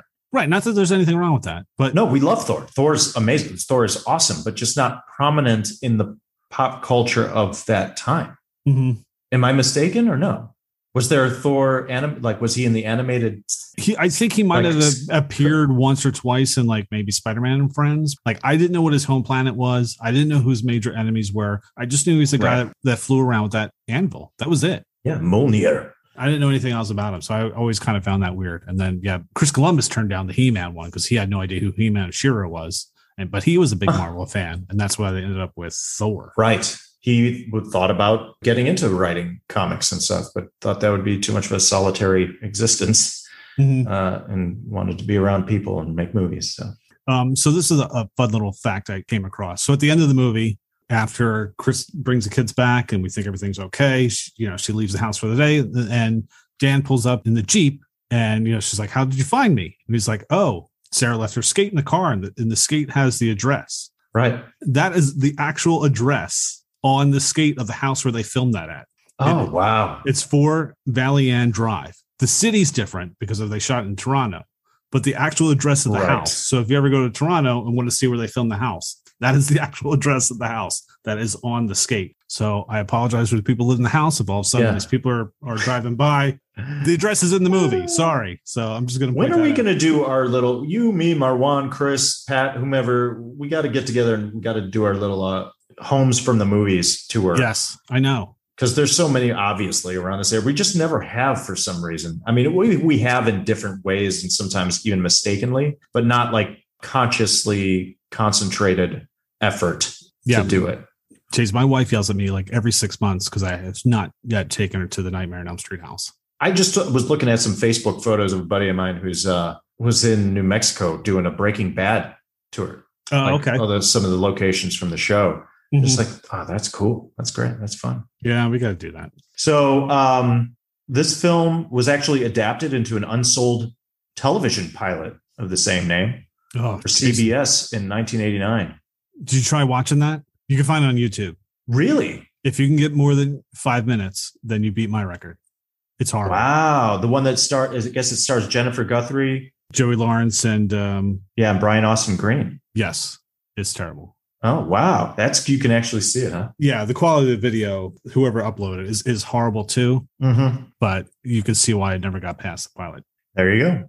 What else do you have for fun facts and trivia, man? All right. So, um, just last thing for me, the little Back to the Future connection. both Elisabeth Shue and Yeah, this is um, great. Yeah.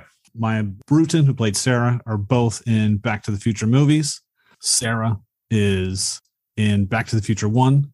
She is uh, Lorraine's youngest sister in the film. So in the scene where they're at the house, uh, you'll see her at the, the dinner table. And then Elisabeth Shue ended up replacing Claudia Wells um, because of uh, family commitments that she couldn't do two and three. So we see Elisabeth Shue in Back to the Future two and three. So a little Back to the Future connection. Yeah. So Marty's girlfriend. Yep. Yeah. Jennifer, I guess. There you go. Uh, Bradley Whitford was allowed to use his own Camaro for this movie, and it has the license plate so cool. The actual license plate Bradley had on his car. Yeah, I know. It's like, oh man, when I read that too, I'm like, oh, I guess Bradley's a douchebag too. And then I was got- trying to look up stuff while I was like, I've got oh, some bad stuff that came out about him. again. I I would walk. I just say, Mr. Whitford. Look, I'm a fan of your. Like, come on, West Wing, Billy Madison. He's great uh, bad guy in that antagonist, and I'd be like, I'm a fan. I'm a fan of yours, but ultimately, I'm going to have to destroy you uh, because of what you did in Adventures in Babysitting. I mean, I would give him forewarning. I'm just saying, uh, but I do it for you, Elisabeth. Oh, this is kind of cool. Uh, so, in the beginning, when, Chris Elisabeth Shue goes over to babysit, parents have left, and she's putting a movie on the TV to watch that her and little Sarah can watch. So, here's a little background. One of the movie's producers uh, that is one of Adventures in Babysitting's producers, is Debra Hill, who teamed up with John Carpenter to make Halloween back in 78, a horror movie about a stalker who murders babysitters. So you listen carefully. So when Sarah, the little girl, and Chris, Elisabeth Shue, are watching television, the music you can hear is John Carpenter's chilling Halloween theme. It's an in joke. So you can't hear it. And I remember I'm like watching that scene going, Oh, yeah, I know that's isn't that from yeah. Mhm. Uh, oh, here's a great one, man. I had no idea about this. You see, uh, Brad's coat and also Brenda's coat is from Hemingway High. It's Hemingway High School. That's their like uh, Right. leather jack high school jackets that they're wearing. That school is fictitious. However, Ernest Hemingway was born and raised in Oak Park, Illinois, where the movie starts and ends. Yeah, it's cool. I no, I never knew that. I don't know why. There you go. That's all I got for some fun facts and trivia. All right. Another quick one. Do it. Do it. Elisabeth Shue actually has another role in the film. She plays an extra in the frat scene. So I guess she was getting bored on the set. So she went to the trailer, changed her clothes because she wanted to like do some dancing. So she changed her outfit and went into the dance scene of the frat. So go back and see if you can find her. I'm not. Gonna Oh, tell my- I'm not going to tell you where she is, but she is back there somewhere. So What? Uh, like, like I said, you'll find you'll find her brother easily, but let's see if you can find her. Outstanding. All right. So let us move on to box office.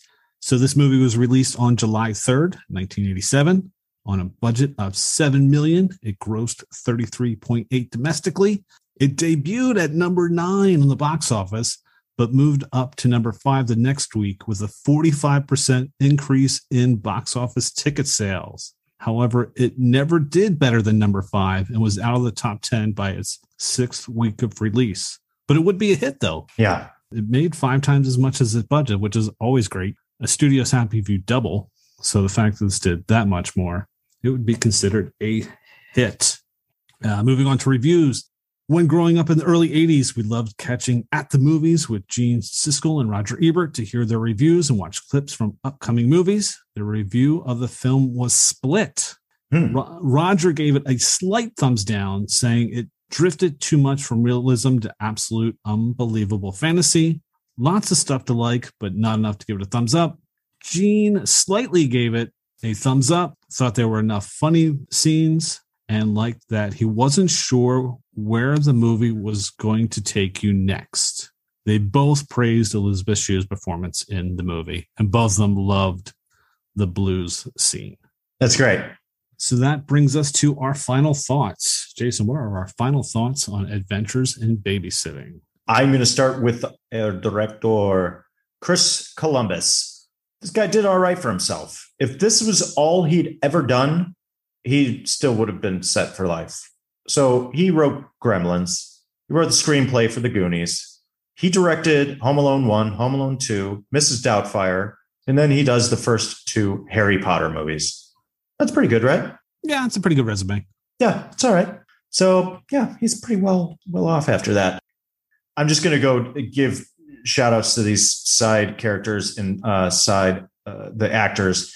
Brenda, played by Penelope Ann Miller, all of the hijinks that ensue when she gets are, are just really funny uh, to me. When she's initially in the phone booth and there's like a homeless guy rapping on Yes. the door and and just saying, "You're in my house." Yes. You're in my, and she's like, the the homeless guy's slippers are inside the phone booth, and she has to open the door, kicks the slippers out, and goes, "Your move, you're moving."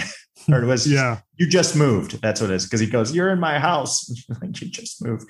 She's freaking out. She's hilarious. She loses her glasses. She thinks she's picking up a little kitten. It's a giant jumbo sewer rat. Her reaction, she screams, bloody murder is hilarious.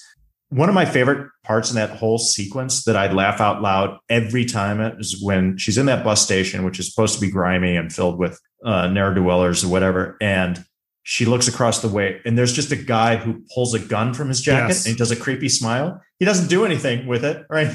Yeah. pulls the gun like, oh, look at me. I'm and she freaks out. I think there's somebody here who's gonna kill me or whatever. Or oh, there's somebody here with a gun and I think I'm next or something. It's just I all the stuff she has is really funny. It's way over the top, but I think that between her, uh, John Pruitt, handsome John Pruitt, the guy with the claw hand, uh, is played by John Ford Noonan. Uh, we said Joe, uh, the car thief, is played by Calvin Levels. Even Dan the Man, the frat guy, George Newbern. You know, these characters are really likable, but it's uh, just a, credit to the actors too, because uh, they pull it off. They sell it. That's just a big part of why these 80s movies work is that they have a talented cast. These people are selling, you know, these ridiculous circumstances and scenarios. They just make it work. So very, very uh, likable characters in this movie. You know, it's such a weird thing with this particular movie, the fact that this could be such a wholesome film. And you have two different versions out there right now that I know of, one being on Disney Plus and one that you can rent otherwise. And the one on Disney Plus, they take out some of the uh, it is somewhat edited because there are a couple of moments that are inappropriate and there's one that doesn't quite hold up today. Well, it doesn't hold up at all today. Uh, it's no no bueno. Uh, you can't say that. You shouldn't be saying it. And uh, you can look it up. Regardless, uh, if you were to take those out, I mean, this is could be really a, just a straightforward, wholesome kids movie. Yeah, because you think about it, there's really that one line that makes it PG 13, and that's the don't fuck with the babysitter. Right. The other is derogatory against Thor, and even the writer Right. regrets that's in the movie. Uh, Mhm. But we're not, we won't say what it was. But yeah, you, yeah. you take, those, you take those two things out. And or if you took out some there are uh, there are sexual innuendos in it. Yeah. there's a couple of things that get a little during the frat party uh, uh, one of the drunk frat guys says to daryl like oh look it's a talking penis or something like that. But you, there's Oh, simple yeah. things that you can take out. And if you took those things out of it which disney plus took some of it out it's really just a fun kids movie. Uh, so it's really really lighthearted uh, and entertaining in that way.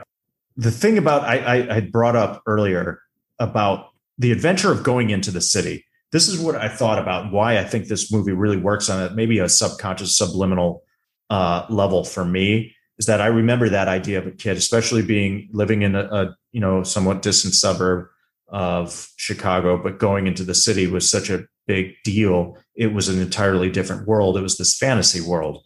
And this is what I had written down is that I love the idea of going into the city is like entering a fairy tale unto itself with untold adventures lying in wait. So it's a fairy tale through the child's eyes. So this movie is literally like what a kid would imagine going into the city would be like and how the encounters would go, one leading to another. It's how a child sees it happening. The adults might be dealing with the scenarios in different ways, but the kid sees it and kind of sees it in a fantastical way. And so, and in this film, if you think about it, it all starts with Sarah saying, That's where Thor lives when she's pointing to one of the skyscrapers. And then the adventure begins, and you're really watching it like a kid would see it unfold. And so, all these crazy things happen, but it's like as if maybe these things actually didn't really happen quite the way we see it in the movie, but it was as, it's almost as if like a, a, a kid would come back from a, a night on the town with uh, the babysitter and something come and tell you their version of events, and that's Right. this movie. Does that make sense? Yeah, exactly. That's kind of how I see it. And Yeah, that's what makes the story. Right. That's what makes this so much fun. And why, again, like if you, it's just a romp from beginning to end of a very kind of innocent way of looking at going into the city on an adventure and what's going to, because whether it be, I mean, criminals in a chop shop, you have Daryl talking to a prostitute, you have gangs on a, a train facing off. And, but there's no real violence. Nobody dies in the movie technically there is one body count. There's one for the Yeah. body count, and it happens off screen. They, Yes. they reference in, in the hospital. Otherwise, nobody dies. Everything kind of gets resolved peacefully. Like I said, all the side characters whom you think are they are criminals or darker characters happen to be on their side. They're friendly. And then it comes to Thor, who then you think is not on their side, and then he gets turned, and he uh, has a heart of gold. Like so, it's very there's a level of innocence in this film, again that really works for me. And I saw it obviously through a child's eyes when I saw it as a kid, but again, watching it now, I'm just like, yeah, I get it. Why this they sold this, why it sells, because it is over the top and ridiculous in moments, but it's just has a twinge or taste, that's a touch of realism, just enough that you go, ah, eh, sure, could happen, you know. but it's more like it's kind of more of a, a fantasy. That that's my take on it. And here's one here's one last uh, thing that I'm going to bring up. Final thoughts, because this is a, a, a nitpick I have in a lot of movies. I love that the streets are dirty in this movie. I know this is going to sound weird, but I think I've brought it up maybe in other podcasts. If not, I'm sure I will in the future. There's a lot of films, even today, especially today, movies, blockbusters, TV shows where they will wash down the streets. They spray them down, they clean them down. Mhm. And it's so apparent that either that street is on a backlot or it ruins the suspension of disbelief for me because I've been down an alley, I've been down a street, I know what they look like. There's pieces, not trash everywhere necessarily, but if you're in a city or an urban area, there will be some trash on the street. If it's too clean, it takes me out of it. And in this, they purposely put trash out. And when they were shooting some of these scenes in Toronto, they had an issue because garbage disposal would clean the streets. And they're like, wait a minute, what happened? We had all this great trash on the ground. like it's part of the set dressing. Yeah. What are you doing? They cleaned it up. They're like, no, now we got to throw trash. We got to find some trash and put it on. I had to tell him, don't, don't do your job. don't clean up the trash. We need it to look like it's a real uh, back alley in a city, you know? So uh, that was just one of my other final thoughts. I'll save my closing thoughts for the closing, but what else do you have for uh, more thoughts, afterthoughts?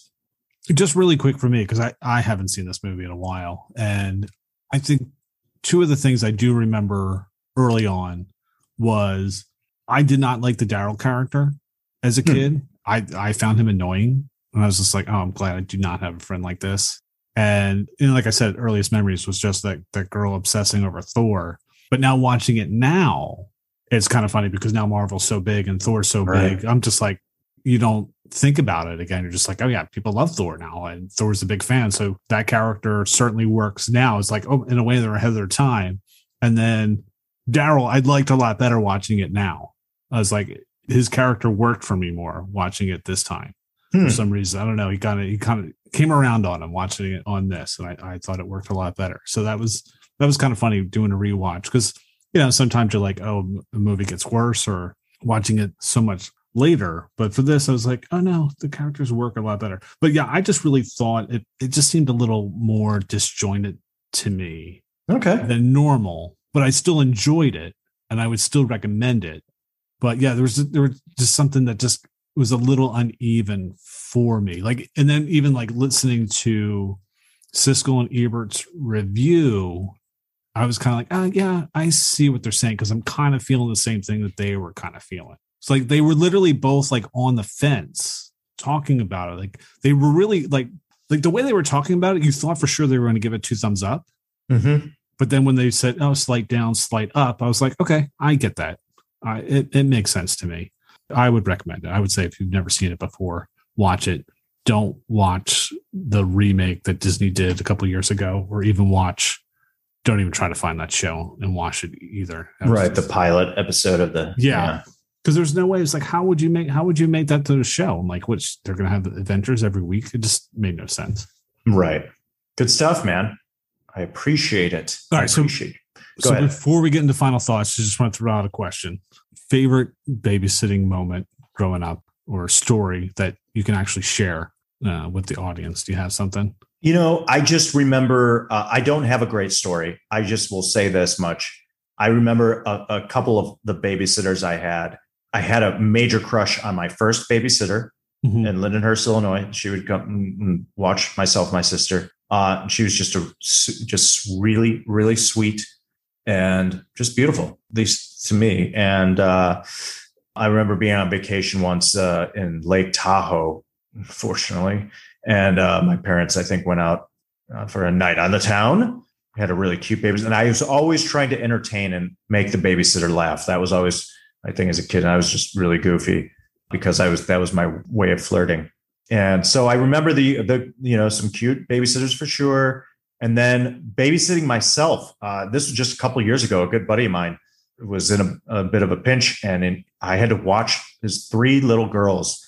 And I was like, "Oh boy, this is going to Wow. be interesting." And I hadn't babysat in a while, and uh, one of them was just a little baby, and uh, it's the first time I ever. And I, I've been a swinging bachelor for a long time, and just never. You know, I've I love kids. I've been around kids. I've been exposed. Just for whatever reason, have never had to change a diaper. Diaper duty. So the last babysitting experience I had as a babysitter, I finally changed a diaper. And I have to say, I was very successful. it went smoothly. That's good. Fortunately, luckily, and the overall experience was great. The girls are great. My friends and his wife are, are beautiful people and great friends of mine. But uh, so yeah, that's all I got for that. What tell tell me a babysitting story, Bill Ban. All right. So the one babysitter story that always sticks out for me was so my parents are going out, of course, and I'm the oldest at three, and our normal babysitter couldn't watch us. So we were going to ask our neighbor from across the street. And she was a little bit older than I was, a couple years older. So she was going to come watch. And like her parents, like, oh, you know, we'll keep an eye too. So don't, so don't worry. So my brother and sister go to bed. Babysitter and I decide we're going to play this game, and we're going to pretend that we're like in this Egyptian temple, and we're going to shut out all the lights in the house, and we're going to go around the house with flashlights and explore, pretend we're explorer. I had such cool, Cool. babysitters that would play along in these games. Oh my god, that's great. So I lived in uh it's in Philadelphia, we call them row homes. So it's like three floors. So you have upstairs your bedrooms, the you know, middle floor is your living room, dining room, kitchen, and then we have, you know, the basement. So I remember we had one of those like foldable tunnels that you could, you know, that were like six feet long. Uh-huh. And I, I rigged one up to go into the basement. So we would climb down this tunnel to get into the basement. We have the flashlights and we're, you know, pretending everything's like this artifact and we're picking it up and we're like, oh, what is this thing? It would just be like your normal everything, like a television, like, what is this object? And we would, you know, be describing what the thing was. So we're going through, you know, the house, and then we go like in our laundry area, and right in our laundry area, there's a phone. So I literally like, oh, what is this? So I'm shining the flashlight in the phone, and I'm about to pick it up, and it starts ringing. Oh And-. We start screaming at the top of our lungs. We are so fucking scared. right. And we try to run up the steps, but of course the tunnel's there. And Jason, I think I made it up my stairs in two steps. I think I jumped on top of the tunnel to the kitchen, and babysitter comes running up after me. And of course, the phone's still ringing. We're like, "Oh my god, who's on the phone? Who's on the phone?" And my babysitter goes to pick it up. It's her parents. She wanted to know why all the lights out were in the house if something was wrong and going on. So her Right. parents scared the shit out of us. Uh, that's That's, always the one babysitting moment that always sticks out. Is That's our fantastic. How house old was- were you again? I must have been eleven. Oh, okay, Yeah, I was kind of up there a little bit, but still, that that's great. I love it. but yeah, it was funny. I mean, I was like this close to picking up the phone and it started ringing and scared the crap out of us.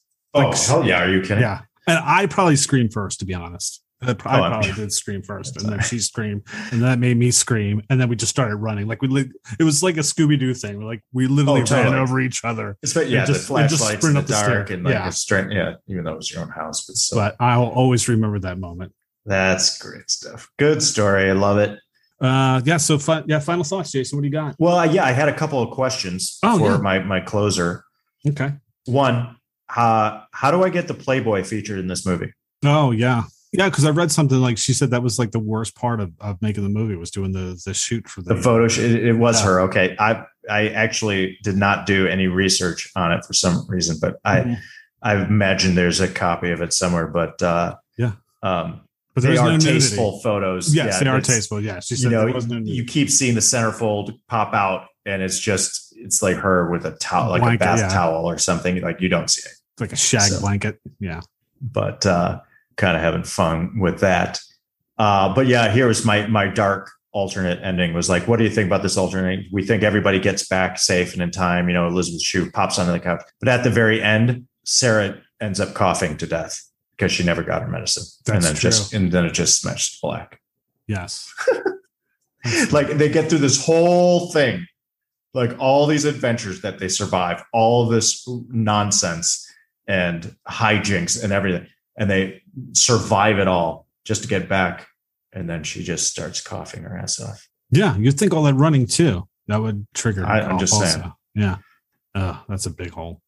no, I, I think that went from plate to cheese. Yeah. But I'm glad that this movie had a great uh, happy ending, even though, it, yeah, very similar to some other 80s movies endings, and they all work for their own reasons and their own stories. So, for yeah, my closing thoughts, I would definitely recommend this movie, and I'm going to differ from Bill a little bit in my opinion. Where I went with it, uh, I was in hook, line, and sinker. I went with the flow. I thought it flowed great, even as ridiculous as it uh, it seems, because it was clever enough. It was written well enough where it made sense. As in, the probability of some of the things that happen are in this movie are so slim yet they're still within the realm of possibility in my mind.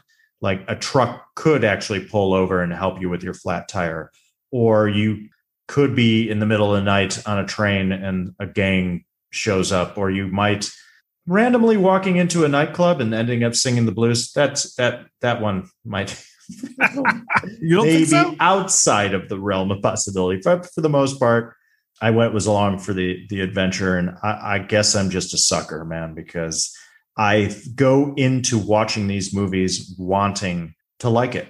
I want to love it, and again, I want kids like I would want my niece and nephew. That's what I was thinking of. It's my nie- my my nephew's 13th birthday, and I hate that he's getting older, that he's a teenager, because I had so much fun with him as a kid and doing the things like you were talking about the little adventures you were having with your babysitter. We do the same stuff, you know, and you you you know, forts and adventures. And I would want him if he were still a little bit younger, my niece who could still to watch this movie because you take out some of the some of the sex and violence, I guess, and, and it's just a it's a fun kids movie. And if you watch, try to watch it through kids' eyes, it's really entertaining. That's what I got. How about you, Bill? Well, yeah, like I said, I, I agree too. I, I think it's a film. Uh, if you have not seen it, check it out. We know Jason likes Elisabeth Shue. She's excellent in this. If you have not seen Adventures in Babysitting, please do so. You notice I didn't actually mention Elisabeth Shue. I, I was impressed. I was impressed. she is a big reason to watch the movie. Uh, you can see why so many so many of us young men uh, fell in love with her at that time, and uh, she's a great actress. She sells it. All right, so I think that about wraps it up for this week's episode. Thank you so much for listening. Uh, next week will be a special mini-sode for the Labor Day weekend, so enjoy your last weekend of the summer. And uh, then after that, our next movie will be the 1982 sci-fi adventure film Star Trek II: Wrath of Khan, starring William Shatner, Leonard Nimoy, and Ricardo Montalban. As always, please subscribe, give us a review, and rate us. You can email us at all80smoviespodcast at gmail.com.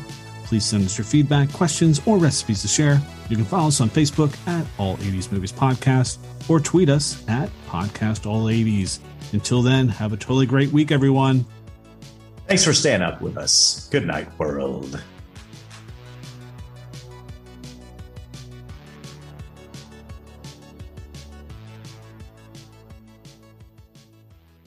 So my earliest movie of this film. Your earliest movie of the film? What? Did I just have a stroke?